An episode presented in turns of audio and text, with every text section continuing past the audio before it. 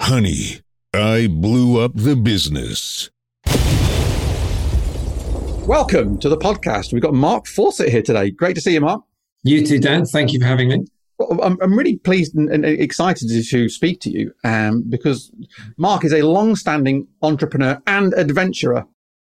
Uh, Yeah. Which is Okay. actually that's probably two sides of the same coin: entrepreneurship and adventureship. He's the founder and chief executive of We Are Futures, which is a brand and social impact agency that works with some of the biggest companies in the world to connect them to the consumers, the customers, the, the, the new markets of the future, so the young people. Uh, but We Are Futures was previously known as the National Schools Partnership, which Mark founded in 2004, which is a network of uh, 100,000 teachers, experts, and leaders across schools and colleges across the world. I won't list all the countries, there quite a lot of them. And he's a trustee of the British Exploring Society, plus previously a captain in the British Army. So he's yeah, he's got strong credentials there in uh, adventuring and, and entrepreneuring, which we will be getting into. But to remind everybody, this podcast is brought to you by my company, the one I blew up, hence the name of the podcast, uh, the Tech Department. Thank you, Tech Department, for supporting us. Uh, I, I blew up the company, and I really shouldn't, have, and so I don't want to do that again. So that's why I'm speaking to Mark because maybe he'll tell me how not to blow up my company. I'm, I'm searching for the answers, talking to great entrepreneurs. Uh, so if you like what we're doing, I'm trying to help people like you and help uh, other entrepreneurs. So please share the podcast, give us a five star review on Apple Podcasts, particularly, and uh, help us out. Throw me a bone. So so let's get into it. I'm, I'm, I, I did find out that Mark's got a bit of a history with um, uh, entrepreneurship, and uh, his his sort of entrepreneurial tendencies go back quite a long way, even before it was official. So, so when, when were you first getting into the sort of entrepreneurial instinct? I think as a as a teenager, one thing that uh, I was thinking about um, myself, I'm I'm one of three brothers. All three of us run our own businesses. Um, so my brothers have more than one business between themselves, and a lot of that uh, I think is is influenced by our mother, who who set up her own business, her own um, beauty salons, uh, trained herself, set up three shops in, in the West Country where we were brought up, and and so we've had parents around us doing their own business since we were young, and that has just been the environment we were brought up in, and I think that's hugely influential, and it even manifests itself. And I was always looking for ways to make a bit of extra cash as a teenager, and I recall one day borrowing um, one of my mother's beauty salon pieces of equipment. It was a, a, a gun for piercing ears. And I took it to school. And over a break time, I pierced 15 boys' ears, all about 13, 14 years old. So all these boys came into school without ear piercings and went home to mum and dad with ear piercings. And and I charged about 50p to a pound each. So I, I did quite well from that. Um, except as you can imagine, that that sort of blew up in rather a messy way that evening when all the parents got onto the school. School quickly worked it all out and got onto onto me. Somehow I survived at that school. I had to return the money, but I, I guess that was my first business that blew up in less than 24 hours. There you go. That's, that's, that's a quite that's, that's what we call a direct feedback loop. Yes, From the very swift. Yes. Yeah. Um, and even then, after that, that just just little things. When I, I went to university in Liverpool and found out that you could buy cotton boxer shorts from the um, market stalls in Liverpool for about 70p, I think. And you could sell them at home in Somerset and Taunton for about £2.50. And so every time I came to or from university, I'd go north with gallons and gallons of, of West Country scrumpy cider, which I'd sell in Liverpool. And then I'd come home with bags and bags of cotton boxer shorts, which I'd sell in Somerset. So it was more sort of a, a West Country Del Boy approach rather than sort of solid business thinking. But but it was always just fun trying to to look for ways to to make a bit more cash at the time. The West Country Del Boy. But can I, can I suggest you update your LinkedIn profile? I'll be trying to forget that actually now that I've said that. yeah, well, no, don't worry. The internet never forgets. Um, it's, all right. So you've had this sort of uh, uh, this instinct for uh, an entrepreneurship, trying to make some money, seeing, spotting opportunities, taking things from one place, putting it into another, and then you've had this sort of. You went um, at some point. I'm at some point. I'm assuming after university into the army. What was your degree in, by the way? My degree was in economics and history. And after leaving university, I uh, I tried my hand at something else. I was selling water filters at some point, um, not particularly successfully. But I I was great. I was looking around for what I was going to do, and a number of friends of mine from university had gone to the army. I went and visited them at the this big ball they have at the end of their training, and I just thought, what a great party! So I'll join the army, and it was a shock to to my parents, to my friends, ultimately even to myself, because I had absolutely no previous thought about it. I really had no um, family background in it. So yeah, it was a big, big uh, shock, culture shock actually when I when I started uh, officer training at Sandhurst. So you had this kind of um, you're a big adventure in the army. I think you were in the forces for five years. Yeah. And looking back at that time, that five year period, do you think there's any kind of particular lessons that you learned that you apply in your entrepreneurial life? Absolutely. Um, I mean, some of them only in hindsight, perhaps even decades later, but you certainly you learn about the difference between leadership and and and sort of management in a way. Um, so much emphasis is upon leadership. You learn about planning, you learn about decision making, uh, and also you do that in an environment where if you get it wrong, you know, really bad things might happen. People might die. Um, whereas if you get it wrong in business, some people might lose some money, or or even worse, they might lose their jobs. But but hopefully, unless you're a very particular type of business, really really bad things aren't going to happen. So I also learned a lot of context. Um, I learned certainly about working with a huge variety of people, both in terms of background, uh, education, culture, language. So huge, huge amount came out of those those five years. It was a very formative uh, experience, which I'm always have been really pleased I did. So you were, in, I think it was in the mid '90s, 1995. You were kind of leaving the um, army, and you got a job. And this is a job which you ended up to be to lead, going on to lead the business and, and grow it. But uh, what I was curious about is you kind of had so you've had your sort of early entrepreneurial instincts and you've had your university in, uh, career and you take this kind of left hand swerve into the army for a period of time and kind of soak all this stuff in even without really realizing it. And then you but you're in this big organization. You're kind of in, again like going through school, going through university. You're sort of institutionalized and given a structure, and then you go into the military and there's a structure and an organized sort of uh, uh, structure. But you go into a small business, and I imagine one that's kind of uh, uh, you know, small and growing that has less has less structure. And how does that? I was curious. How, how does that transition go for you? And uh, and what did you again? What did you think you learned from that? What, what was the kind of what was that time like? Well, I think one of the things that was very apparent in a, in a small business, and this was joining World Challenge at the time, was how quickly you could make things happen or an organization could make things happen. If you, if you had a plan or someone had an idea and, and it felt that was a good idea, you could do it immediately. Um, and that I thought was always very exciting. And uh, since then, I've always worked in, in small and medium sized organizations where you can you can make things happen and you can influence them. And even though when I first joined World Challenge, uh, I just come out of you know a role in the army with a certain amount of responsibility, and and suddenly I was being sort of micromanaged and checked up on for everything I did, which was a bit of a a shock for a moment. But I understood, you know, I needed to earn people's trust.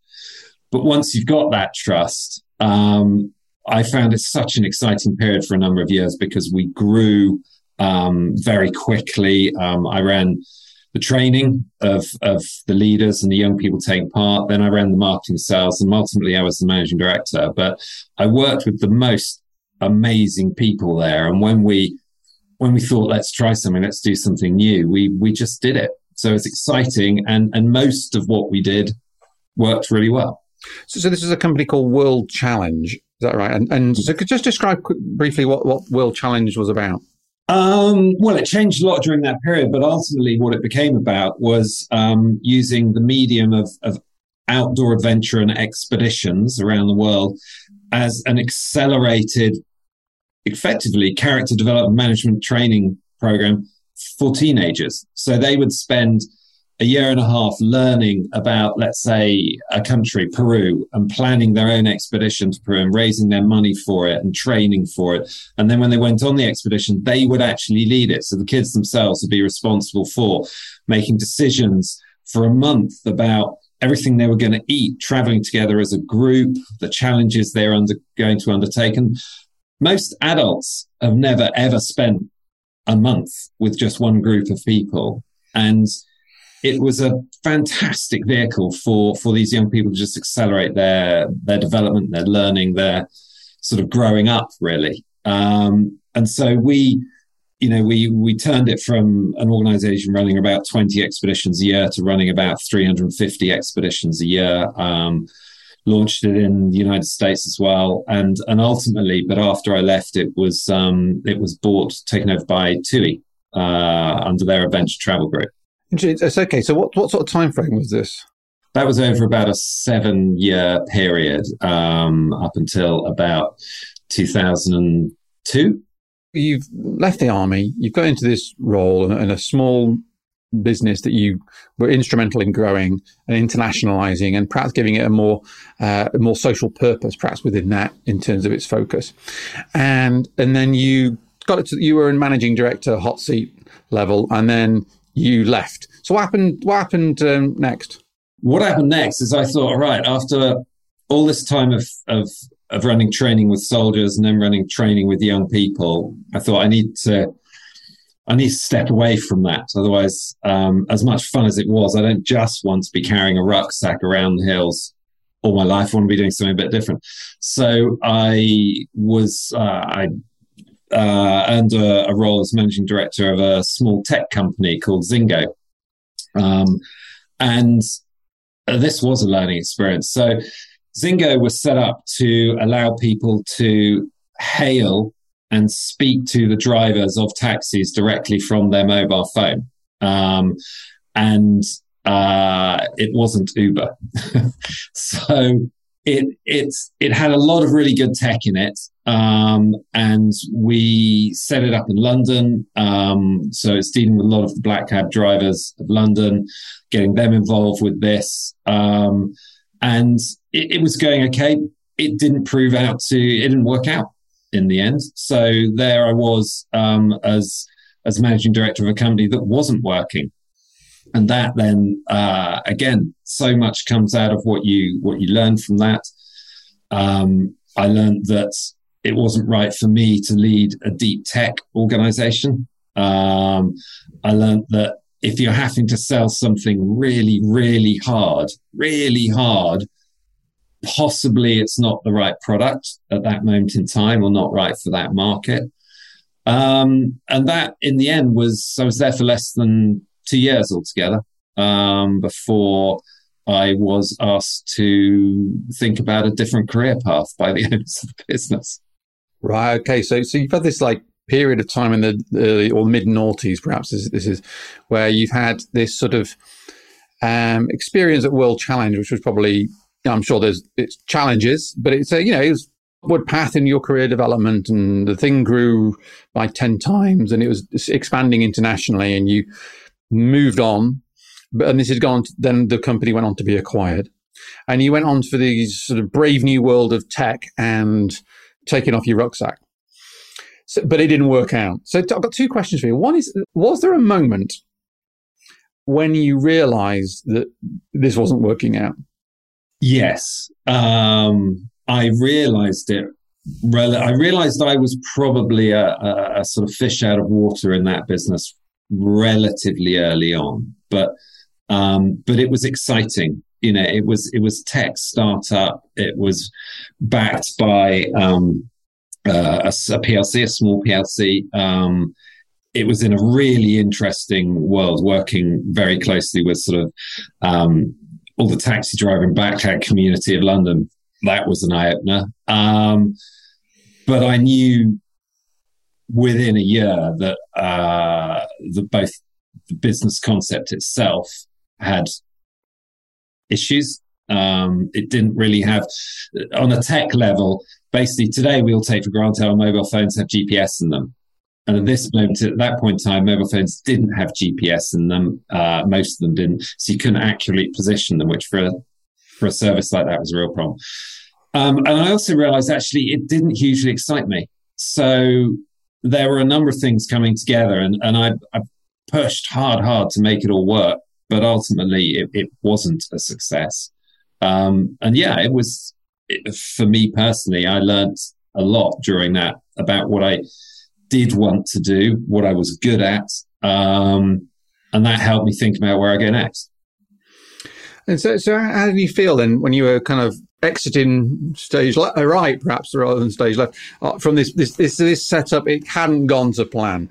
You'd kind of you know it not worked for whatever reason, and, and I'm sure that that's kind of you know it wasn't quite the story you wanted to tell about yourself and to yourself. So how is it feeling then as you kind of were asked to leave politely? It doesn't feel doesn't feel great. I mean, you know, at the time, um, my wife and I had two children. The two girls were were born by then. Um, got a mortgage.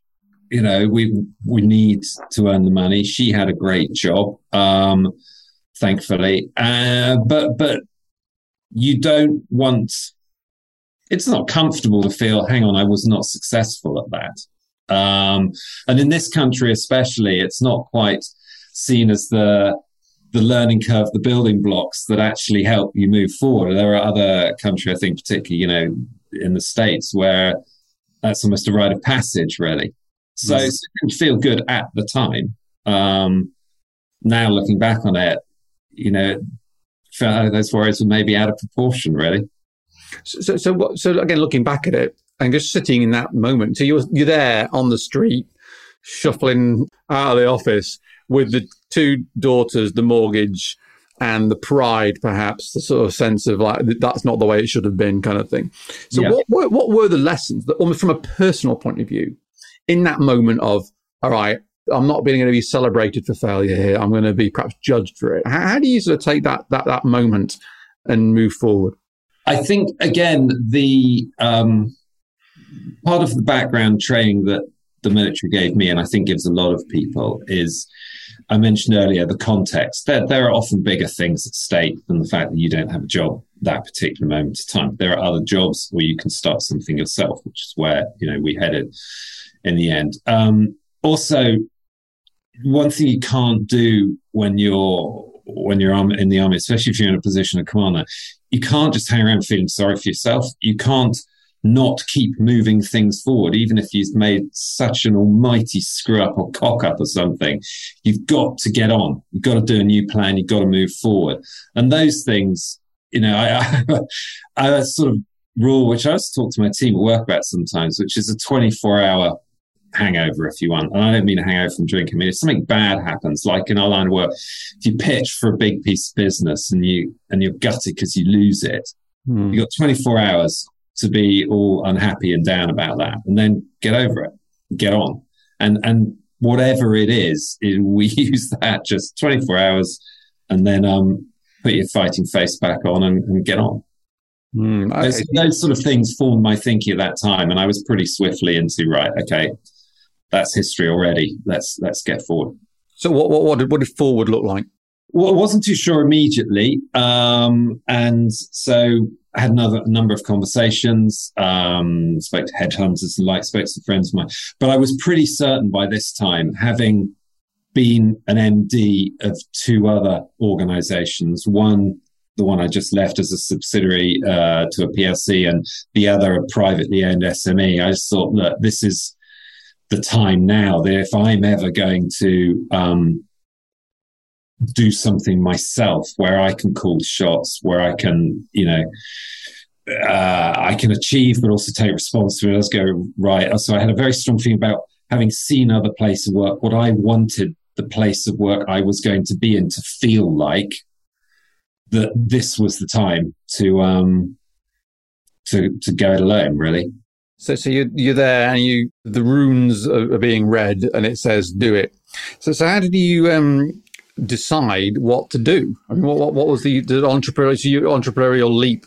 It was actually there. There were two um, two friends at the time who were who were major catalysts in this decision. I remember conversations I was having with them about um, just around the areas of, of marketing, young people, corporate responsibility, education. We were just having these conversations. They were in, they had their jobs and their career paths that they were heading down. And, and I was thinking, well, maybe I can actually try and set something up based from the conversations we're having. And that was the seed of what became National Schools Partnership, although ultimately what it became was very, very different to what we were discussing at that point in time. So it was a lot of conversations, a lot of thinking, um, and and that led to to doing something new, uh, which is one of the hardest, I think, routes into for an entrepreneur into sort of setting up your own business is when you go and try and do something brand new that isn't really being done anywhere else. It's it's much easier, much easier to maybe pick an area where there are things already doing and just do them better. You know, set up a dry cleaner, but just do it better than anyone else does it. Better service, and and there'll be so much there to help you you go and do that. And so ultimately, when we set up National Schools Partnership, we set it up with one idea in mind of what it would be, and that was sort of the A revenue stream, and then we had a B revenue stream of little things that would probably spin off it. And ultimately, the business became 100% about those B revenue streams. And the A revenue stream turned out to be a really bad idea mm. that almost sunk the business. Well, okay. So, on the subject of sinking businesses, which is the specialist topic in our uh, podcast, so what, what, what happened? When was the, did Plan A become the uh, sort of Titanic plan, as it were, the thing that, that was going to sink sink things? What, what, what, what was that, and how did how did that kind of yeah come to the fruition? idea at the beginning was that it would be a form of loyalty program. You know, Nectar wasn't that old at that, that moment of time, but it'd be a form of loyalty program for schools so that when families chose to buy certain products or from certain retailers, their schools would earn points. And we set up National Schools Partnership points. And lots of schools started registering for these points, and they could convert those points into deals to get cheaper stationery. They could get money back on a whole load of things like that. But we went down that route. Um, we took an investment, uh, which we could talk about. That was another interesting uh, pathway. And, but ultimately, we didn't go big enough and bold enough on that idea. We didn't put the tech in place that would have been really substantial for a proper proper loyalty um, loyalty based sort of purchasing program. But um, in doing that, for the first clients and partners we had, we helped them construct how they might do the marketing, um, and ultimately. The loyalty program piece, the the single most important decision I've made in 18 years of this business was to completely stop that program about a year and a half in. Um, when it was clear it was gonna, it was clear it wasn't going to succeed. Um, to switch the entire business over to focus on this this B revenue stream, this doing sort of at, at the beginning sort of marketing programs, marketing campaigns, if you want. Um, and I wasn't even entirely sure what direction the business would be taking, but we made decisions, we got on with it. Those proved to be the right decisions.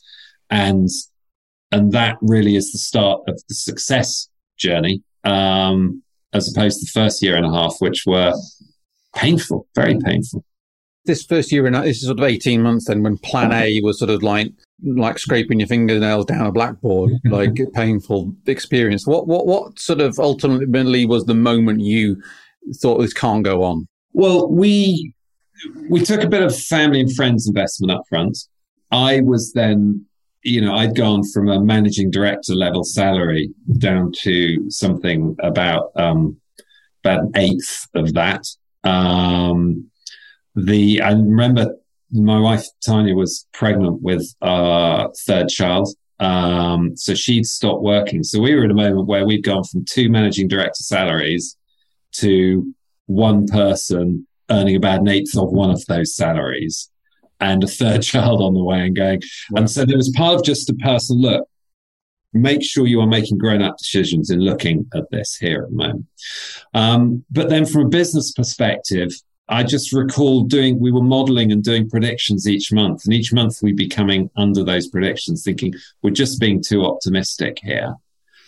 But this other area of the business seems to be very attractive. We're good at it.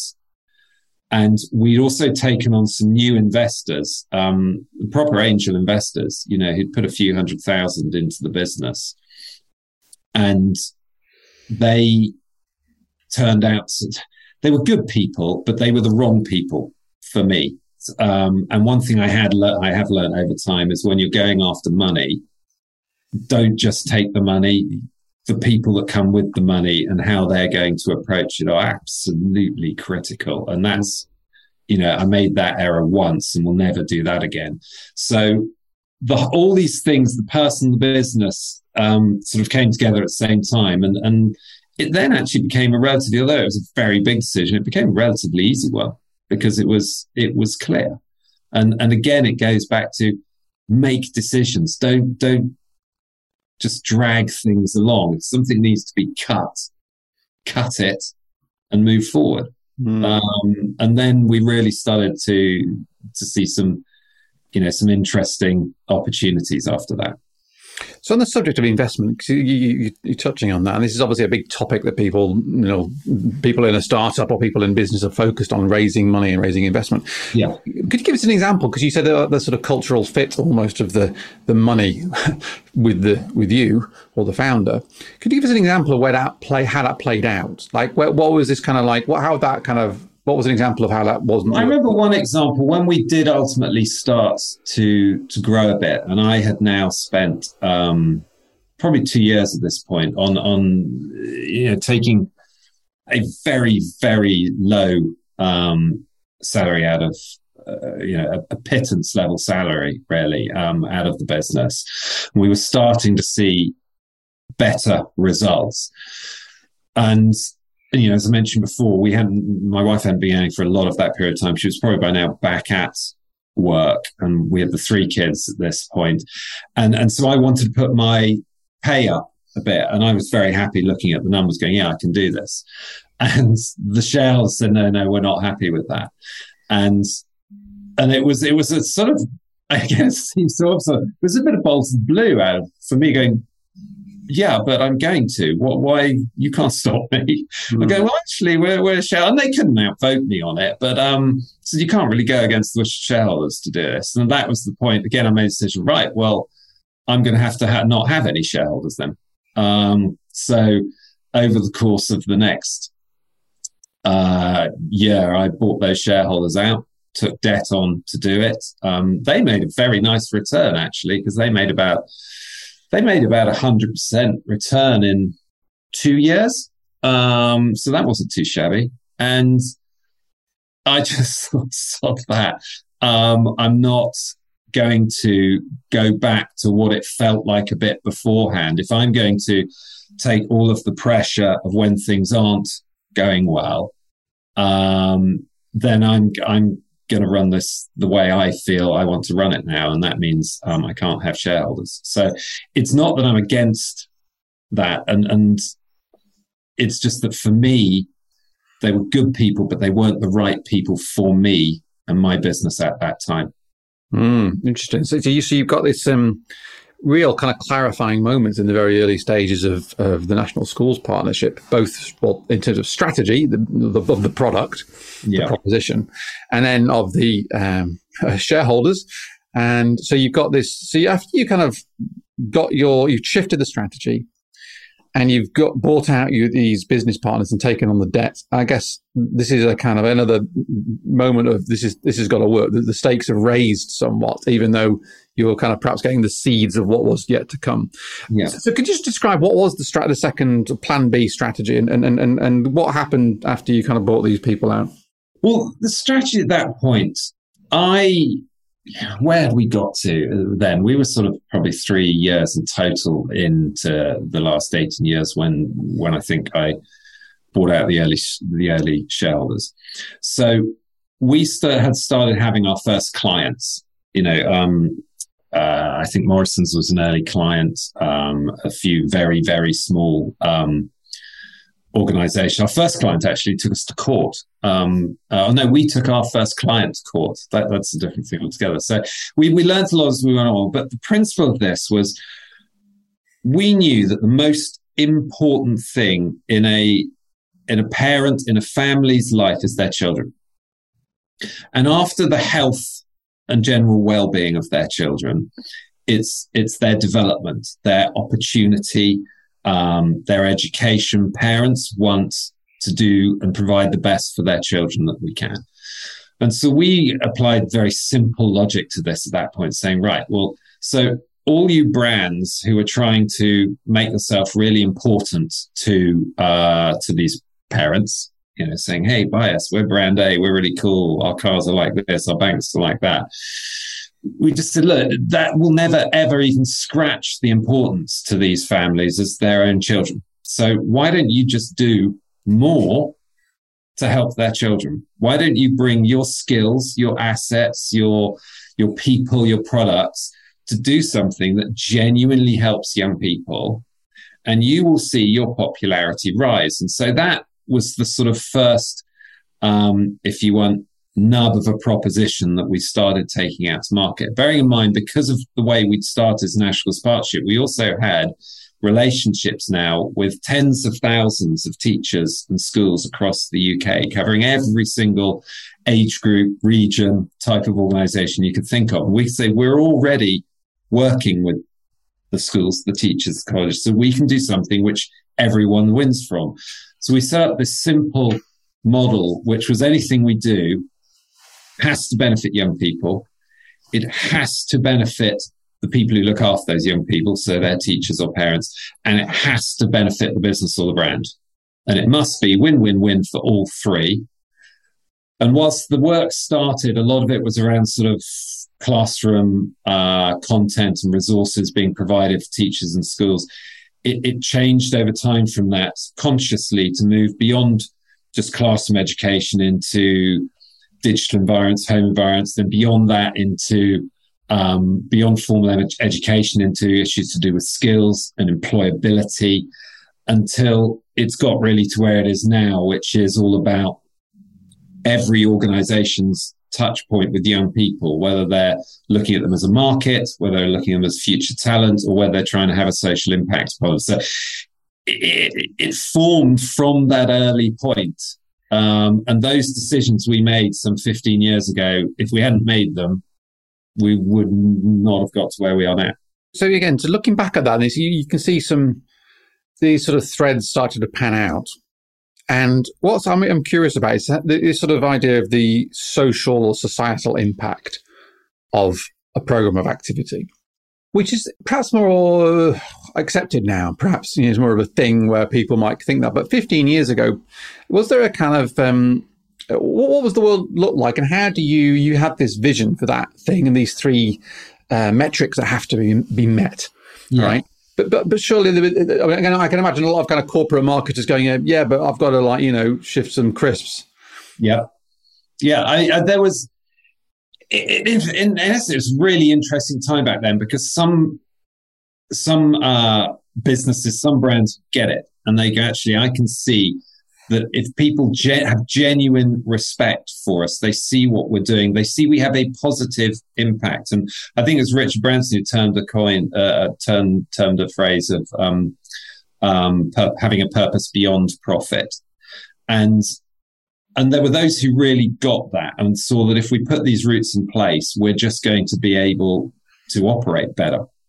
Um, and there were some who weren't. There were some who go, well, you know, I've got to shift this many units of cat food in Q3. And, you know, a well known confectionery brand at the time was doing a promotion where the more chocolate you ate and wrappers you kept, they'd give sports equipment to your school. And we were sort of going, that's mm. just that's just insane. You can't mm. connect buying chocolate with your kids being sporty and healthy. They don't work. And um, so that's why it was really interesting at time because we were pushing this this message that, as you just said, is much more accepted now. Have a purpose in the world. But when we were first pushing it, Not everyone really wanted to hear it. Not everyone really believed it. Um, but a lot of the clients we sort of been work we work with now, we've been working with for a, you know a decade plus because they see what comes to them when they have a real positive societal impact and purpose, and then build their business more with that in mind rather than just chase next quarter's um, you know product sales alone. And what are those benefits? Well, right now, the, the, benefits are not only positive now, but they're also protecting against negative because people's ability to operate uh, with, especially young people, with social uh, social media and other channels means that if they perceive you to be the supermarket that's doing the least to prevent single-use plastic going into the environment, they will be on your case and and they will hunt you down, so as to speak, and they will criticize your brand, your business, your people. Um, as opposed to if you're the supermarket who is really seen to be leading the change, they will actually warm towards you, and that translates into to real money, hundreds of millions of pounds of real money and revenue for supermarket A and B in that example, because a fraction of a percentage of these young people, as they become shoppers in their own right coming to you or steering away from you. And that's just the piece about customers. There's also the piece about talent, you know, and we, there, there is an issue in the country at the moment with companies attracting and finding the best talent, especially young talent. So if people want to come and work for you, or if they don't want to come and work for you, that's a flip side again of, of millions of pounds of, of benefit or cost. And how do those, um, so this idea of purpose beyond profit, how does that uh, translate into somebody perhaps in a smaller business or on, on founder led business, entrepreneur led business, perhaps a startup or someone who's like kind of, or maybe someone in a smaller business? All right. So you're not Tesco or yeah. Morrison's or whoever. And so why should this be a consideration for you? It should be a consideration because it's the, it, well, it partly depends on the entrepreneur and the culture they want to work in. When I when I started this business, I still remember the the two sessions I had sitting down at our kitchen table. One when I was trying to come up with the name of it with four or five friends. Um, the other was when I just thought, what do I want the place I work in to be like? And I wrote three things down then um, that I still now today talk to every new joiner in our business about. Um, although if I said now, I won't need to talk about it again. But um, I wrote down I wanted it to be an ambitious environment. People feel they could be ambitious for each other, for themselves, for the work, for the clients, for young people. I wrote down trust. I've really wanted to work in an environment where everyone trusted each other. Um, mm. And then I wrote down nice people. I just thought I want to work with people I enjoy working with. Why, if I can control it to some extent, mm. I'll work with nice people. So I wrote those three things down. And going back to what you said about why does it matter to a small startup and entrepreneur, it, it matters because the tone you set in the culture at the very beginning will affect your first employee and then your second and your third. And then those three will affect your fourth, fifth, and sixth, and they will affect the 10 after that. You set the culture, the purpose, the, the, the benefit that you have to the world, apart from just making some money. If you set that tone at the beginning and you are consistent with it, it will keep going decades later because others will live those values for you. So, however you want to do it, set that culture really, really clearly strongly and then live it. Um, and, and that then becomes a huge part of who you are. If you don't, then either it's a bit random how a culture develops, or the risk is, especially with startups, you start when it becomes a lot about chasing the money, obviously, in the beginning. If everyone thinks that's the purpose of the business, you turn into a culture business, which is a money chasing business, which some people may love and it may be hugely profitable. But for me, it could never only be about that because, you know, I'd have gone and uh, friends of mine went and worked in the city and staggering sums of money, um, but not something ever appealed to me. Yeah, it's funny actually. Uh, in my observation anyway, my, my experience in business, I, am very much led by the heart as well as the head, and probably could have made a lot more money if I'd been a bit more like you know chase the money kind of thing. But it, in some way, that's a choice one can make in terms of how you want to live. So the people you're working for, the people you're working with, the sort of substance and quality of the moment that you're in should be informed by that, and it has a qualitative aspects to it that itself is a form of purpose for you. And it actually, it, we find this with retaining team. We've got um, a small company, and I think most people in the company, 15 people full time, most people have been with us for over five years, and three people for over 11 years. And that's not including the founders. Mm. So, so, but the point is, it has a value. You're not kind of having to hire and rehire, and the people who stick with us because they've got a qualitative thing in there that's good over and above the job and the pay. I distinctly remember something that stuck with me a, uh, uh, a World Challenge, and um, there was uh, a guy I was working with there. He was senior to me. He was, I think, he was running sort of finance and personnel function, and he and he left and he went to work in a back office role in in a bank in the city. Um, and he, I think, he trebled his salary. I bet probably about the time. And we caught up with him a while later uh, over a beer. And the one thing he said was the one thing I could, mm. I just can't buy is that feeling when I get up in the morning of how I feel about going to work. And he said, I get up now going, oh, work. I've got to go to work today. And I'm not saying you want a thing where you leap out of joy, you leap out of joy, going, yeah, it's work today.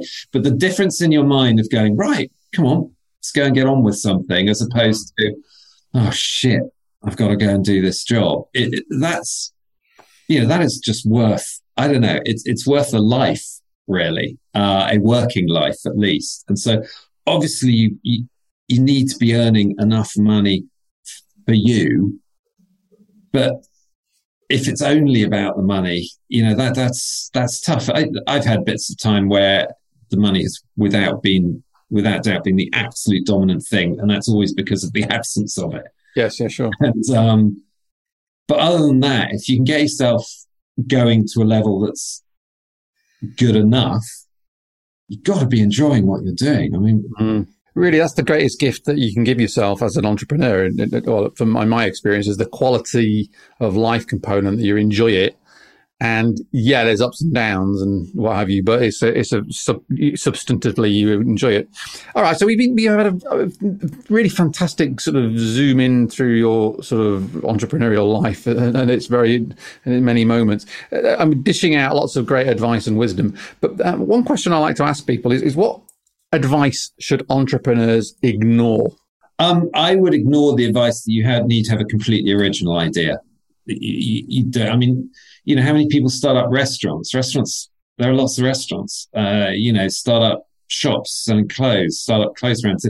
You don't have to do something that's never been done before. And if you're looking for that idea, you, it's, it's really, really hard. Just do something better instead. Um, I think that um, another uh, that's one thing people should definitely ignore that your idea has to be completely original in every way. Um, the other thing to ignore is your inner voice, um, the inner voice that is saying, "Oh God, don't do it because you might fail."